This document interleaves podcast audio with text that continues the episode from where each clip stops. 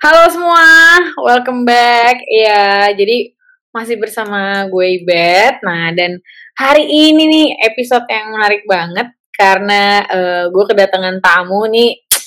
Sebenarnya dia tuh uh, adik kelas gue di Orkes UI, namanya Yogi. Nah, tapi sebenarnya kenapa sih gue pengen banget wawancara dia bayangin ini kayaknya tiga minggu kali ya kita tuh reschedule, reschedule, reschedule karena si uh, asosiasi aso prof ini bahasa aduh gue belibet ya. Ini uh, sibuk banget gitu. Udah sibuk penelitian sibuk liburan. Jadi kayak play hard banget ya. Wah ngeri, kita kenalin. Yogi halo halo.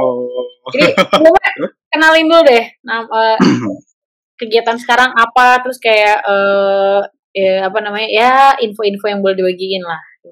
Info-info yang boleh dibagiin. Oke, okay. uh, eh, nama Yogi, panggilnya Yogi aja gitu. Terus uh, sekarang gua dosen di Mapua University ya di Philippines, uh, jurusan uh, Industrial Engineering. Terus uh, apa lagi deh? Udah itu aja kali. di mana gitu dong. Oh, ya, satu S2 S3 di mana gitu ya. Oke. Okay. S1 uh, ya karena gua di kelasnya KIB ya, jadi ya gua jakun lah ya. gua uh, S1 di Teknik Industri UI semester semester 1 2 3 4 sama 7 8 gua di UI. Jadi gua 3 tahun di UI, setahun gua di Jepang di Waseda University Exchange tahun. Terus habis dari uh, lulus UI uh, gua langsung lanjut S2 di National Taiwan University of Science and Technology jurusannya Industrial Management konsentrasinya eh, ergonomics. Uh, eh, S3-nya juga sama ya, dari situ juga terus ya gua selesai S3 udah 2019, Mei 2019. Oke, gila gila gila. Nah, jadi mungkin pengantar juga ya. Jadi sebenarnya itu uh, kita tuh kenalan, gue tuh kan kenal Yogi tuh dari orkes UI kan Muhammad Orkes sih. Jadi dia tuh kayak uh, main flute gitu. Awal-awal kayak belum belum punya alat kan, kayak apa namanya baru baru belajar di situ juga gitu. Pokoknya dia salah satu anak yang cepet lah apa namanya uh, perkembangan main musiknya juga gitu. Dan anaknya seru. Terus uh, kocak-kocak uh, banyak aja sih sebenarnya. banyak kayak banyak banget ya sweet memory sama banyak banget banyak banget. Bener-bener yang kayak naik kereta ngapain. Pokoknya kita tuh kayak kalau habis main orkes gitu ya di Salemba kan setiap pasti hari makan gitu. Pasti makan. Jadi kayak si pagi tuh kita udah dateng ngapain ibaratnya beres-beres yeah. kursi beres-beres kursi. habis itu baru kita latihan.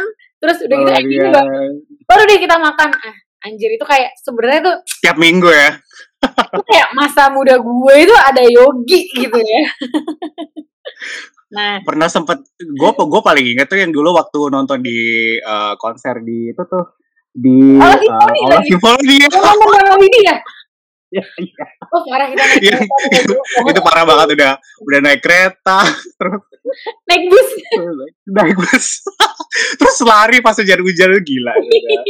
Masa muda ya. Itu gila ya pada waktu itu tuh waktu itu kita hmm. mau dari dari UI Depok naik kereta sampai ke stasiun kota terus kita nggak tahu jalan kan kita mau ke aula simfoni tapi orang nah uh -huh. kita kita tuh kayak naik kereta ke arah Purwokerto ya Purwokerto eh Purwokerto lah Purwakarta itu kayak di tempat yang berbeda yes whatever lah ya ya, oh, ya, itu, itu. dan kita tuh berhenti hmm. bener-bener di palang yang tet tet tet kan gak sih gitu anjir gila gila lama banget terus kita turunnya tuh nggak di peron gitu loncat. Oh gila banget. Udah inget gak? lo inget gak? jawabannya. Aduh gila gue ulang sih. Itu gila banget. Itu itu kayak kita tuh kayak apa banget. Habis dari itu kan kita kayak jalan dulu terus kayak naik kopa aja si Martin sempat bilang kan yeah. naik ini gue tahu nih. Habis itu kayak ada jendolan aula simfoni. Oh, oh gitu.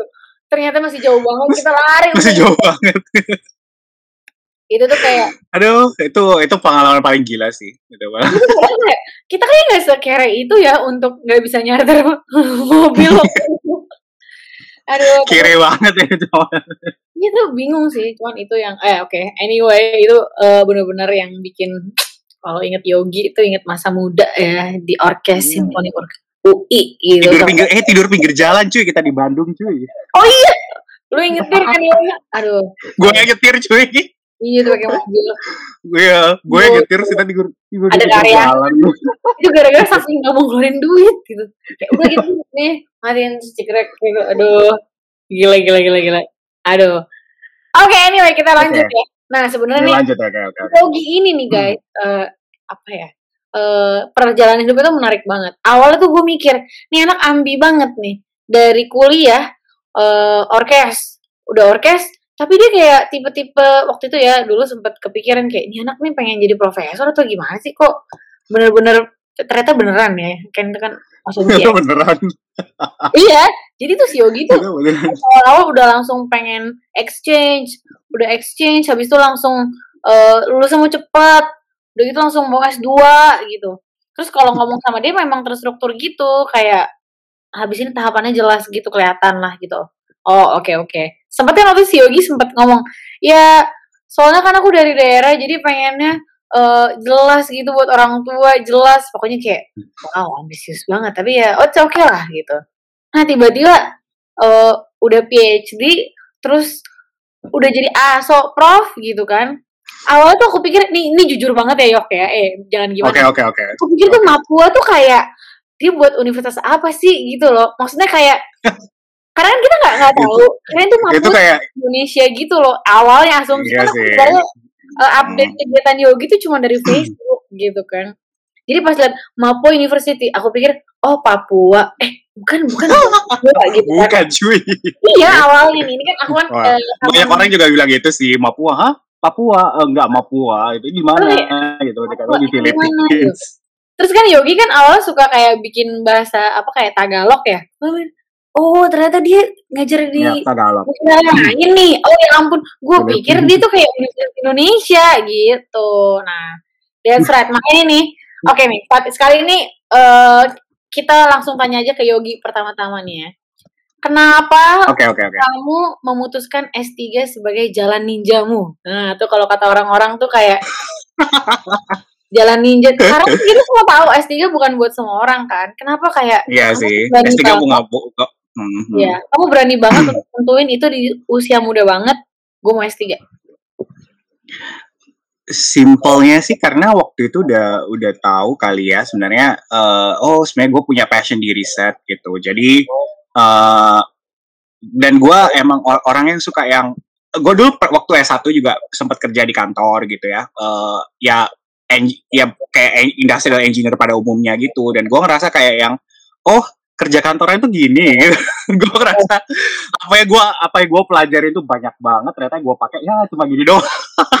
Kenapa gue kuliah susah gitu gitu kan. Jadi jadi gue hmm, jadi gue gue gue gue dulu sempat gitu gue sempat kerja di, di di Jepang gitu ya waktu gue internship itu gue ngerasa oh ternyata kerja itu modelnya kayak gini gitu kan. Kayaknya gue agak sedikit kurang cocok kali ya gitu ngerti kan. Jadi eh, karena lo harus kerja sesuatu yang em, sebenarnya terstruktur dan terus menerus ngerjain itu aja gitu lo ngerti kan? Jadi ya udah atasan lo mintanya apa itu kurang lebih kayak gitu. Dan gue ngerasa gue orangnya gampang bosen gitu kan gitu. Jadi gue pikir wah kalau gini doang seminggu aja gue juga juga udah kelar gitu ngerti? Maksudnya kayak ya ilmunya cuma segitu aja. Nah Hmm, oke. pas gua nah pas gua eh, selesai S1 gue juga mikir ya udahlah eh, eh, why not lanjut S2 langsung gitu. Ada kesempatan juga ada scholarship juga gitu ya. Terus ya udah gua berangkat gitu di Taiwan. Nah begitu gua selesai S2 sebenarnya gua udah tahu nih kayak oh sebenarnya gue emang lebih cocok di bidang eh, academic work kali ya gitu loh ngerti kayak. Karena eh, ilmunya selalu dinamis gitu dan eh, pasti ada yang baru gitu. Jadi eh, kayak gue tertantang dengan dengan dengan hal-hal yang baru aja gitu dengan dengan dengan aplikasi ilmu teknik industri yang up to date gitu ya. Terus eh gue bisa terbang ke sana kemari. Maksud gue kalau gue masuk ke topik ini gue bisa ya bosen gue gue bisa ganti ke topik yang lain gitu kalau Eh, kerjaan kan gue nggak deh, bisa emangnya jurusannya itu memungkinkan gitu ya?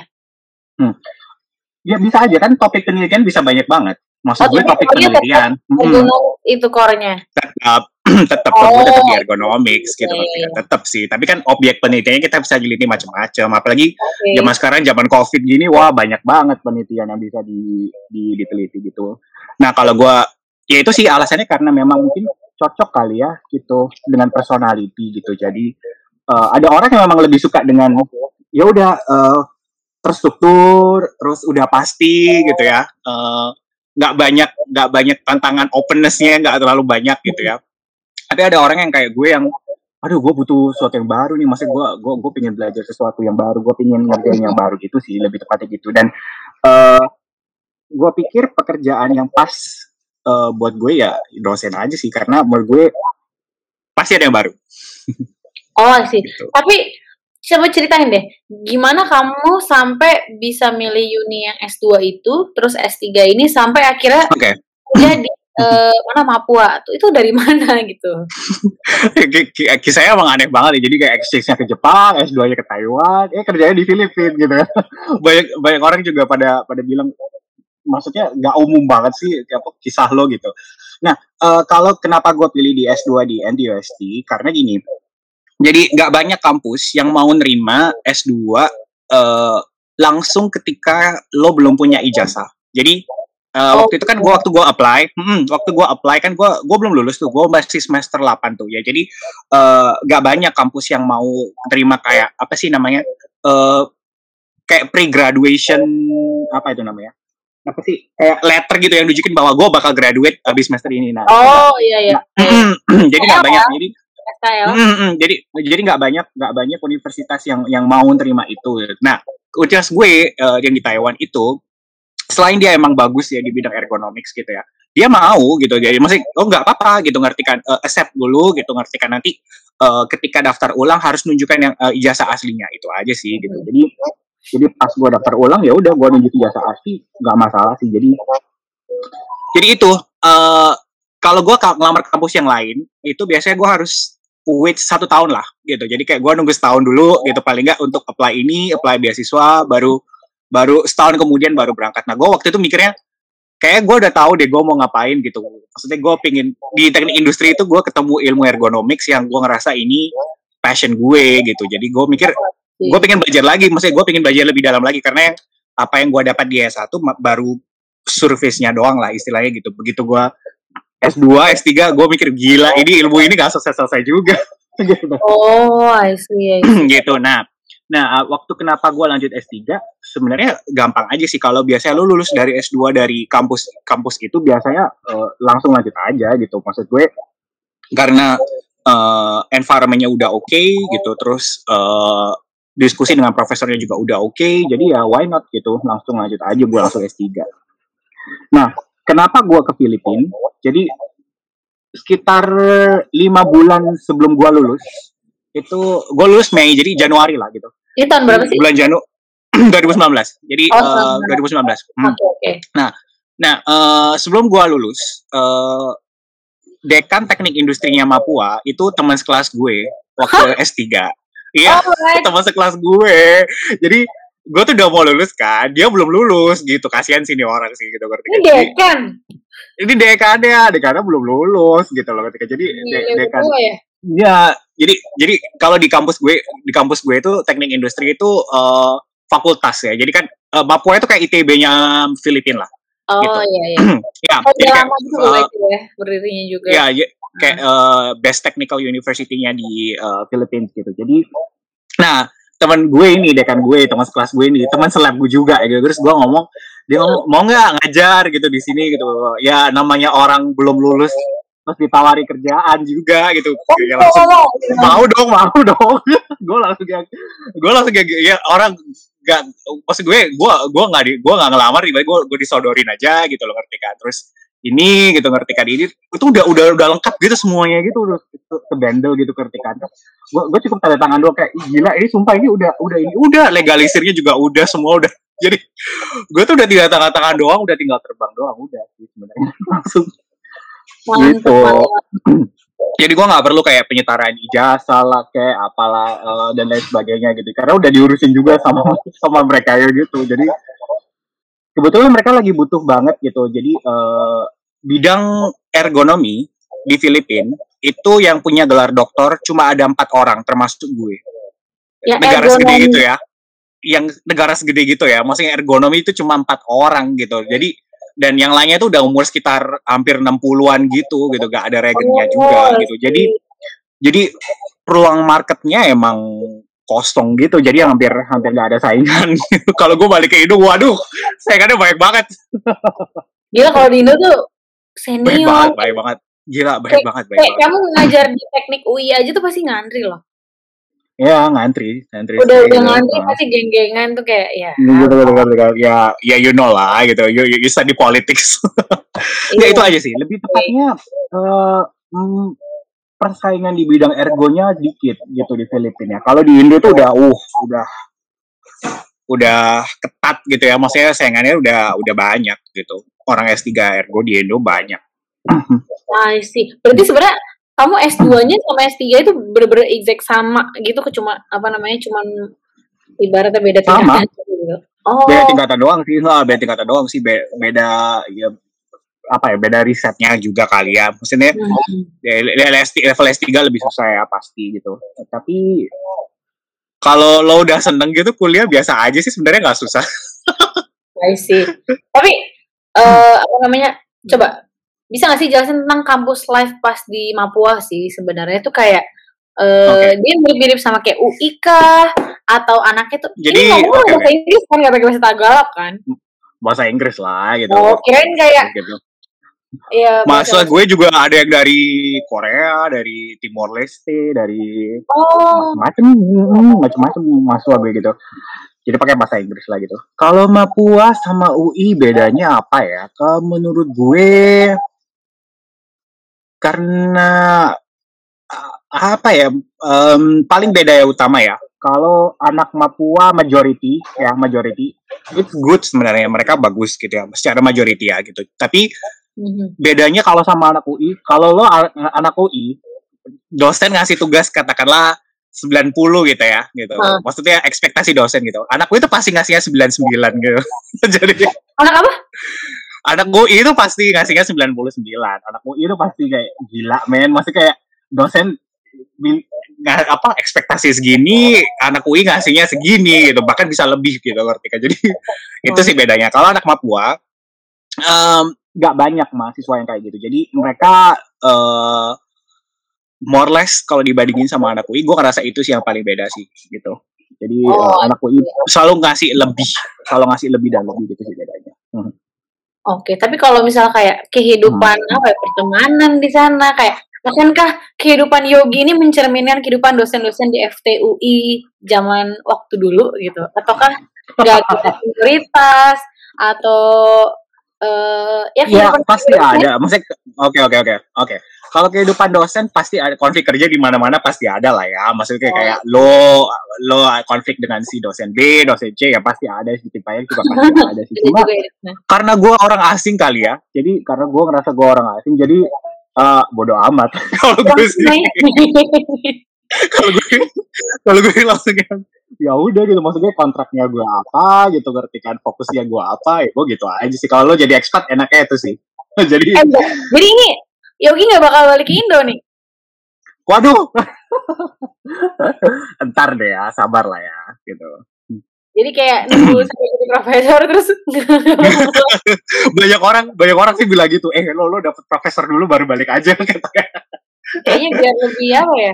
Lebih lebih safe kata gitu kali ngerti ya. kan Heeh, katanya gitu Iya. lebih safe lebih aman gue pikir oh ya udah deh gitu gue pasti balik lah nggak mungkin gue gue selamanya di luar negeri Tapi ini kan lagi ke pandemi gini ngajarnya ya pasti online toh. Ya online, online. Gua ngajar, eh, lo tahu sendiri kan gua dua minggu lalu ke Komodo, gua ngajar dari, gua udah, gua ngajar dari pinggir pantai gitu kan, jadi ya. Udah gitu galak lagi kalau di Facebook kan kayak apa all my student lah apa eh,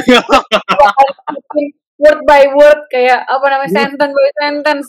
Buset, udah Ya, kayak kadang-kadang Iya sih, kadang-kadang kadang-kadang juga lo kalau ketemu mahasiswa yang yang bikin paper yang apa sih ketahuan gitu lah ya istilahnya kalau dia cuma kopas dari mana gitu kan. Ya, ya pasti ada kayak gue marah gila di orang juga. Maksud gue tugas gue tuh dikit loh gitu lo ngerti kan. Kalau lo masih kopas itu masih ada. Nah ini beneran dikit enggak? Yuk, tugasnya berapa emangnya? Tugas gue, tugas gue cuma satu doang bikin paper. Oh, dari matkul. bikin paper satu satu doang, satu doang sih. Nah, Oh, ki- kirain kayak banyak. Wah, serem banget nih asok. enggak sih. Enggak sih, kalau di UI baru banyak banget di UI. Di UI itu udah gila tuh. Eh berarti uh, Yogi di sana dipanggilnya apa sih? Gua, gua dipanggilnya Sir gitu, be Sir Yogi biasanya gitu sih. Sir, wow, Sir. Sir Yogi. Ya, ya itu kalau di Filipina emang gitu kan. Jadi kan Sir oh, atau Om. Gitu. Hmm, pakai oh. Sir sih kalau di Filipina. Hmm. Itu aja.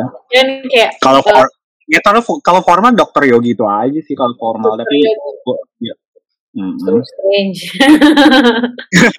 aneh kan, gue juga pikir juga aneh juga awalnya juga ya ngapain sih biasa aja gitu terus ya udah sih. Ah, sih, sih. Ah, ini ada juga sih satu yang menarik nih jadi catatan gue sih. Salah satunya kan okay. kayak Yogi dari awal tuh bener-bener sepassionate itu langsung pengen lanjut uh, eh, PhD sebenarnya nih ya gue juga pengen PhD makanya gue juga nanya-nanya nih sama Yogi nih kan. Apa sih saran yang paling ultimate buat orang-orang yang pengen memilih jalan ninjanya ikut adalah uh, ikutan S3 gitu? Um, balik lagi sih ke tujuan hidupnya apa gitu. Kalau lo suka dengan enaknya kalau lo udah selesai dokter ya uh, it's freedom gitu sih. Jadi fleksibel hidup lo. Lo mau jadi dosen, lo mau jadi praktisi, lo mau jadi kerja di akad kerja di industri gitu. Ya pasti akan ada pekerjaan untuk uh, orang dengan gelar doktor gitu sih kalau gue mikirnya gitu. Dan um, balik lagi passion passion lo apa gitu lo ngerti kan. Kalau misalkan emang lo pingin spend di riset gitu ya uh, dan mencoba untuk mengekspand uh, science gitu ya di bidang yang kita sukain gitu. Jadi itu aja sih saran gue sih kalau emang lo suka dan passionate dengan uh, ilmu yang lo suka dan lo ngerasa apa yang sampai gelar master pun lo ngerasa kayak gue perlu lagi nih kayak gue nagih. Iya betul betul. Ada bagian yang nagih. Jadi uh, ada hal yang buat kita pingin explore lebih gitu dan mencoba untuk mengekspan sains ini dan pasti ada sumbangsih dari ilmu yang kita expand itu ke masyarakat itu aja sih kalau lo punya passion kayak gitu kayaknya PhD cocok deh buat lo deh gitu hmm. hmm, hmm. Asik. Tapi kalau segi duit gimana ya? Kan pasti kayak ibaratnya uh, jadi dosen tuh nggak akan kayak ya, itu. Ya karena lo, kan. Um, ya karena lo mungkin mikirnya di Indo kali ya. wow.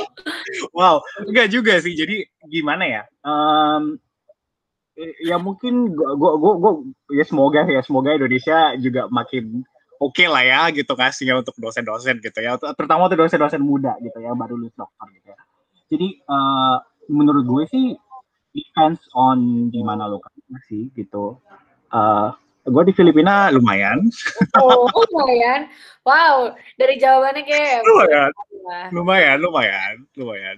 Lumayan, lumayan, lumayan. Oke, berarti memang ya asal kita ngikutin bener-bener passion dan itu ya apa ya, sih passion sih gitu passion sih hmm. gitu kalau kalau kalau emang lo nggak ada passion gitu ya maksudnya gelar uh, cuma cari gelar dokternya dokter aja gitu S3 bakal susah banget gitu bakal suffering serius itu karena ya ya itu tadi maksudnya kayak kan karena lo mencoba mencari jawaban yang jawabannya emang belum pasti gitu atau belum ada gitu jadi uh, jadi beda kalau kayak S S1 kayak lo belajar gitu ya harus diuji mm -hmm. nah gitu ketika lo S3 lo nggak bakal nemuin yang kayak gitu. Iya sih. Eh tapi yang sebenarnya gitu. penyesalan kecil-kecil dan penyesalan terbesar pada saat S3. Pasti kan ada tuh penyesalan kecil-kecil. Ada sih, ada, ada. Kalau penyesalan ada. terbesar tuh coba elaborasiin deh menurut kamu gimana? Kalau penyesalan paling gede, penyesalan paling gede gue waktu S3 itu uh, nggak memulai riset ketika gue tahun pertama jadi itu sih. Jadi itu yang kalau kalau lo mulai riset mm, jadi jadi pada waktu itu tahun pertama kedua itu gue wasted gitu waktu gue S3 karena waktu itu ganti-ganti topik juga dan dan dan nggak firm gitu nggak nggak akhirnya nggak ada nggak ada hasil yang nggak ada nggak nggak dapat apa-apa gitu ngerti kan jadi waktu itu Segitu, uh, ya, gitu sih. Jadi apa, gimana ya maksudnya kayak lo jangan itu kayak menambah khazanah kamu buat memutuskan maksudnya atau malah aduh Yus itu aja sih. nggak nggak maksud gue adalah uh, kalau lo udah gini ketika lo udah dik sampai topik tertentu dan lo ngerasa susah lo pindah ke topik yang lain gitu loh ngerti padahal itu sebenarnya kayak ya oh. udah tinggal dikit lagi sebenarnya nah momen-momen kayak gitu di, itu kayak waktu awal-awal gue S3 itu masih baru momen-momen kayak gitu. Nah, ketika gue tahun ketiga gue baru oh S3 gini ternyata ya.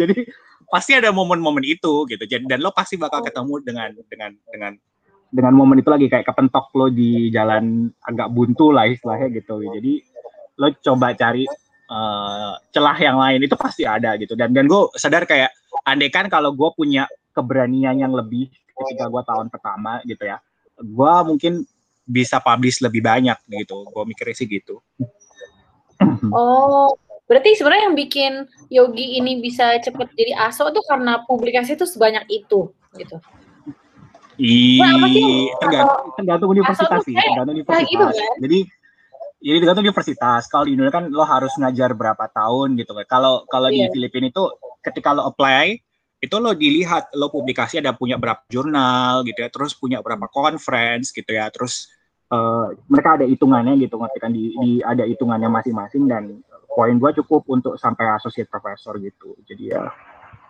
emang ditargetin gitu. atau enggak sih sebenarnya enggak sih enggak ditargetin sih Ter depends depends ada yang yang gelar doktor baru baru masuk baru asisten karena publikasinya kurang banyak gitu sih itu aja. Emang sebanyak apa sih sebenarnya harus tergantung sih jurnal tergantung sih jurnalnya punya lo punya berapa terus conference-nya lo punya berapa gitu sih tiap universitas punya beda-beda punya standar oh. beda-beda setiap universitas tapi kalau nih ini kita Depends. mau nanya kita mau tanya kalau hmm. Yogi hmm. per tahun uh, nargetin jurnal tuh berapa sih yang ibaratnya kayak macam ki satu ki dua apa sih sebutannya kalau Sinta satu Sinta dua kalau di Indo Indo ya, ya, ya, gitu sih kalau gue ya, uh, hmm. karena gue masih baru dan maksud gue, gue kan baru mulai karir gue 2019 gitu ya. Jadi untuk hmm. buat strong team itu it takes time gitu. Dan gue baru ngerasa punya banyak yang mulai akhir tahun 2020 kemarin. Jadi kalau accept, misalnya kalau kalau kalau sorry kalau publish ya, gue tiap tahun kalau dari gue dari 2018 tuh ada tiga, ada tiga Tahun hmm. kemarin gue ada 3 Q1 ya. Tahun kemarin ada 3 Q1 2020. Nah, 2021 ini kayaknya nggak tahu ya, semoga banyak ya karena masih under review juga gitu. Dan ya namanya kayak lo baru gimana ya, baru buka toko gitu lah. Jadi kalau baru buka toko lo punya pegawai, terus lo produksinya punya lebih banyak gitu kan. Hmm. Kan kalau dosen kan kayak gitu kan lo punya mahasiswa gitu terus uh, lo kelola bertahun-tahun gitu ya, uh, terus lo jual di jurnal, ya let's see kalau accept ya oke, okay. kalau enggak ya dijual di jurnal yang lain gitu. Jadi ya more less gue semoga tahun ini jadi banyak lah gitu. Karena banyak berapa ya? Yang under review sih, yang under review sekarang ada lima belasan sih gua. Wow, itu bagi waktu yang under review sih. Oke. Okay. Um, ya, ya gue kontrol gitu misalnya kayak kayak jam misalnya kayak ntar siapa yang mau diskusi sama gue terus besok siapa yang diskusi gitu sih kalau gue sih ya kayak dosen pada umumnya sih maksud gue kan okay. gitu oh happy-nya gue adalah gue nggak ada gue nggak ngurusi administrasi gitu gitu sih. Jadi jadi gue kalau lihat teman-teman gue gitu yang harus ngurusi urusan administrasi kasihan juga gitu ya. Masih waktu iya, memang sih. juga. Di Indo kan kayak masih nggak tridharma banget lu ngurusin hmm. admin banyak gitu. Ya administrasinya masih banyak gitu yang yang gue lihat teman-teman gue yang baru lulus dokter juga lah lo nggak nggak kerjain penelitian. Ya mana ada waktu penelitian ya, administrasi melulu gitu kan. Kan kasihan juga gue dengarnya gitu. Oh gila. Hmm. berarti memang emang Yogi di sana tuh pas banget sih. Bener-bener wah. Iya sih. Maksudnya pas gua gua gua ngerasa juga yang wah eh, ternyata enak juga gitu. Dan ya enak aja sih maksudnya kayak lo mau bangun jam berapa lo mau tidur jam berapa. terus nggak ada orang yang kontrol lo gitu. Tapi juga orang bakal ngelihat mana nih publikasi lo selalu kayak gitu kan. Jadi ya ya freedom gitu. Enaknya kalau lo pilih jadi dosen sih gitu. Life is so free dan you do what you like. Wah Gila, gila, gila. ini sebenarnya ini ngobrol sama Yogi tuh kayak gue langsung tampar sih. Kayak anjir apa yang udah gue lakukan dalam hidup ya saat ini gitu ya. Yogi, Yogi. Ya, san, san, santai kali, tiap orang juga punya kelebihan masing-masing gitu. Betul, betul, betul sih. Kan bener-bener kayak dari ngobrol-ngobrol sama Yogi nih Fair. banyak sih yang dapetin. Ha. Tapi yang paling bener-bener yang sangat-sangat gue highlight adalah berarti dia pengontrolan dirinya sangat tinggi. Iya dong. Apa ya? waktu? waktu. Itu. Kayak bagi bukan jadi kalau di Facebook sering banget bilang kerja 12 jam sehari itu beneran atau enggak sih? Eh itu beneran cuy. Gue gua kerja gue kerja 12 sampai 15 jam sehari. Tapi maksud gue kayak, kayak serius, gue gue kerja maksudnya kayak kayak kayak uh, karena gue sekarang di rumah gitu. Jadi nyokap gue juga sering komplain gitu, "Eh, uh, kamu sadar nggak kamu kerja 14 jam?" Enggak, Bu, gitu lo ngerti kan 14 jam gue iya beneran. Kamu kerja 14 jam. Gitu ngerti kan? Terus gue oh ya udah deh udah waktu itu break dong ada break dong. Uh, nggak kerasa sih kalau lo udah udah kayak sakau di depan laptop terus dengan program-program. Lo lo lo lo lupa gitu. Tiba-tiba tiba-tiba diingetin gitu kan. Eh lo nggak lapar? Nah waktu tiba-tiba waktu diomongin lapar gue langsung gue oh iya deh gue lapar di iya makan gitu jadi kayak ya sih gitu aja sih. Tapi gue masih have fun aja sih gue juga jalan Tapi jalan. masih in shape hmm. gitu kan. Berarti kan juga 14 jam sehari lu kerja lu hmm. workout juga gimana itu yok? Gitu. Ya lumayan kan. Maksud gue sehari 24 jam gitu ya lu ya pinter-pinter kita aja sih. Lo lo mau ngapain 24 jam gitu sih. Jadi Enggak, tapi kalau sama tapi, workout tapi, gimana yok? Kenapa kenapa kalau sama workout kan kayak bodinya in shape tuh ceritanya.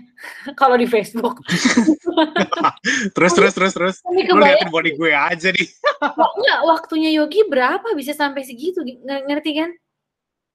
Iya, balik lagi kan sehari kan tidur katakan 8 jam, lu punya 16 jam. Nah, 16 jam nge-gym, 16 16 jam nge-gym paling berapa sejam setengah. Sisanya ya buat lo kerja gitu aja sih kalau gue gampangannya gitu. Luar biasa sih Yogi. Udah it, itu aja sih. Jadi uh, mungkin mungkin karena kebiasaan waktu gue kuliah dulu kali ya, waktu gue S S2 S3 kali ya. Jadi gue S2 S3 juga ya gitu deh maksud gue uh, tahun-tahun terakhir tuh duit itu rasanya susah gitu. tahun-tahun terakhir ya ngerti kan. Tapi Jadi, ada satu hal yang bikin gue tuh gak nyangka. Kan kalau kita di orkes mau auditor kan kita buang-buang waktu sebenarnya. Ngerti kan? Kayak lu tuh mau have fun lo tuh nggak bener-bener jadi musisi gitu kan. Iya sih lo iya tuh datang pagi-pagi buat hahaha beres-beres udah gitu kita main podcast beneran yang makan-makan ya jam. Habis itu makan-makan ngobrol-ngobrol ngidul jadi kayak gue bener-bener nggak pernah nyangka Yogi tuh punya sisi yang dia mau apa ya gimana ya dia sebenarnya kan base-nya kayak nggak mau hmm. buang-buang waktu tapi lo tuh mau selama kuliah lo tuh buang-buang waktu di Mawadita itu yang gue bingung gitu kayak is that you beda kali ya. Mungkin beda kali ya waktu lo S1 sama S2 S3 gitu ya. Jadi kalau S2 S3 gue udah tahu nih jalan hidup gue gimana gitu. Waktu oh. gue S1 juga ya waktu gue S1 kayak gila men gitu. Kuliah teknik susah banget gitu. Udah udah Senin sampai Jumat udah gue mati-matian gitu udah susah gitu. Jadi ya have fun aja sih kalau gue dulu. Jadi bener-bener kuliah udah susah cuy. Jadi aduh gila kuliah di UI itu susah banget gitu. Gua, gua survive gila susah banget sih. Jadi uh, punya hari Sabtu buat seneng-seneng di Mohaditra itu gila itu heaven banget. Kayak langsung lu maksimalkan gitu. Gue ingat dengan Crocs lo itu dengan tempe lo itu. Masih inget aja sih Crocs karena lo gede banget gitu kan. Iya sih iya sih iya sih. Lu suka gini-gini kan. Jadi kayak apa oh, gila nih anak nih gila nih tapi waktu lo S2 S3 juga udah yang ya lo udah tahu susahnya hidup sih. Jadi ya you have to be serious with your life gitu sih. Jadi kayak uh, waktu gua S2 S3 gila men kalau gua nggak kalau gua nggak kerja keras di sini ya gua nggak bakal jadi sukses academician gitu. Jadi kalau jadi gua gua mikirnya gitu sih kalau dulu sih waktu S2 S3 mantap yo. Tapi kalau dari orang tua ada demand gak sih Nggak ada sih kalau dari orang tua kayak terserah kamu mau mau mau terserah gitu tapi no matter what you do gitu ya ya itu pilihan hidupmu jadi ya lo harus tanggung jawab dengan pilihan hidup lo. Lo mau S2, lo mau S3 ya lo harus tanggung jawab dengan pilihan hidup lo. Itu aja sih gitu ketika. Jadi pas gue dulu tahun-tahun terakhir S3 gila men gitu gue setengah give up. Ini gue give up gak ya? jadi kayak gue sanggup gak ya gitu. Itu gitu. susah, jadi, uh, susah dan kompleks itu, itu sih. Ya. Itu sih jadi jadi ketika apalagi lo masih muda juga gitu ngerti kan dan dan uh, teman-teman lo udah kerja di kantoran punya ya istilahnya punya penghasilan lah gitu. Jadi waktu itu kan gue masih penghasilannya dari scholarship doang gitu. Terus itu sih yang susah sih. Jadi kayak uh, lihat rumput tetangga pas S3, wah itu gila banget. Tapi at the end of the day gue mikir iya sih gue harus tanggung jawab dengan pilihan S3 gue. Jadi ya kok ya, gue selesain. Oke, okay. ya mantap sih. Ini ini terakhir nih aku. Kalau saya okay, okay, okay. lu harus balik ke Indo, kayak katakanlah ya ada banyak uh, apa ya gimana ya ada keadaan yang mengharuskan lu tuh harus ke Indo udah nggak bisa lagi di sana terus apa yang lu mau lakuin yep. Nah, itu Iya, nggak masalah sih. Maksud gue, uh, uh, gue yakin pasti hmm. akan ada institusi yang terima gue kalau gue balik ke Indo. Uh, Asik. Karena gue, gue yakin so, so banget ya.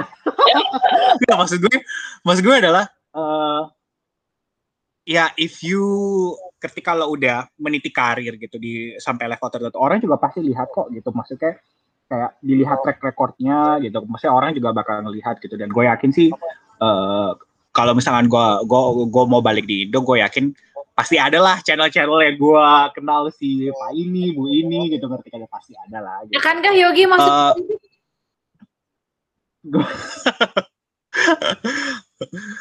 uh, kalau gue pulang uh, apa ya? Ya ya gue kerja sesuai dengan apa yang gue kerjain di Filipina sama aja sebenarnya sih. Sama hmm. aja. Uh, cuma ya harus buat satu tim lagi yang kuat gitu ya. Uh, labora apa sih um, kayak istilahnya kayak lo harus punya lab yang baik gitu ya. Terus uh, punya punya mahasiswa yang yang lo latih tiap hari gitu sampai akhirnya dia bisa untuk ngasilin sesuatu yang bagus gitu. Jadi ya itu aja sih balik lagi ke hmm. oke okay, berarti ya gue ngerti sih. Tapi part yang akankah Yogi nyalek atau masuk politik itu iya nggak dengan dengan pengalaman yang itu itu lo kali ya. Itu lo oh, enggak. Itu lo kali ya. Modal modal sosial dan modal apa ya uh, modal itu lo kali ya bukan gue. Enggak sih kalau kalau gue emang gue nyamannya di bidang akademik gue gue ngurusi administrasi aja gue kurang nyaman gitu ya. Balik lagi maksud kalau lo nyaman dengan apa yang lo kerjakan ya go for it gitu.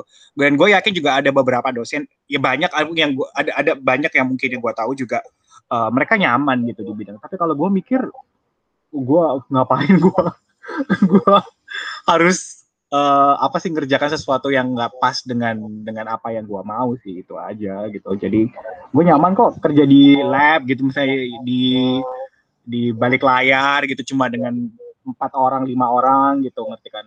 Sebenarnya itu sih yang gue rasa gila kerja kayak gini nyaman juga ya. Oh sih sih oke okay, gitu sih. Gue bukan yang yang iya gue bukan yang apa ya uh, harus persuasif depan banyak orang cari cari apa sih cari polling gitu. itu mah lo banget kali ya. Atau akankah Yogi mendaftar menjadi dekan di Indonesia atau rektor di Indonesia? Cie.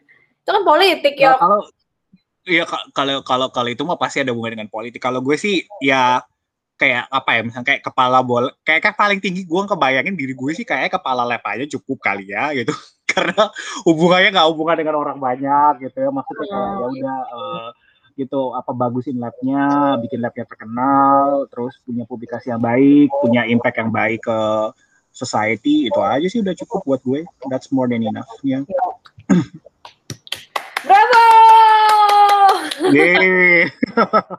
gila gila ini nggak nggak nggak nyangka nih ini udah kita juga cukup lama kita ngobrol cie mungkin yeah. uh, kita akhiri dulu nih ngobrol-ngobrol yang sangat-sangat boleh seru. boleh mungkin nanti gue rencananya ada ini sih bakalan buat video sejenis gini tapi ngundang teman-teman orkes yang lainnya kita mau ngebahas tentang zaman dulu zaman nyon jahil pas di orkes gitu.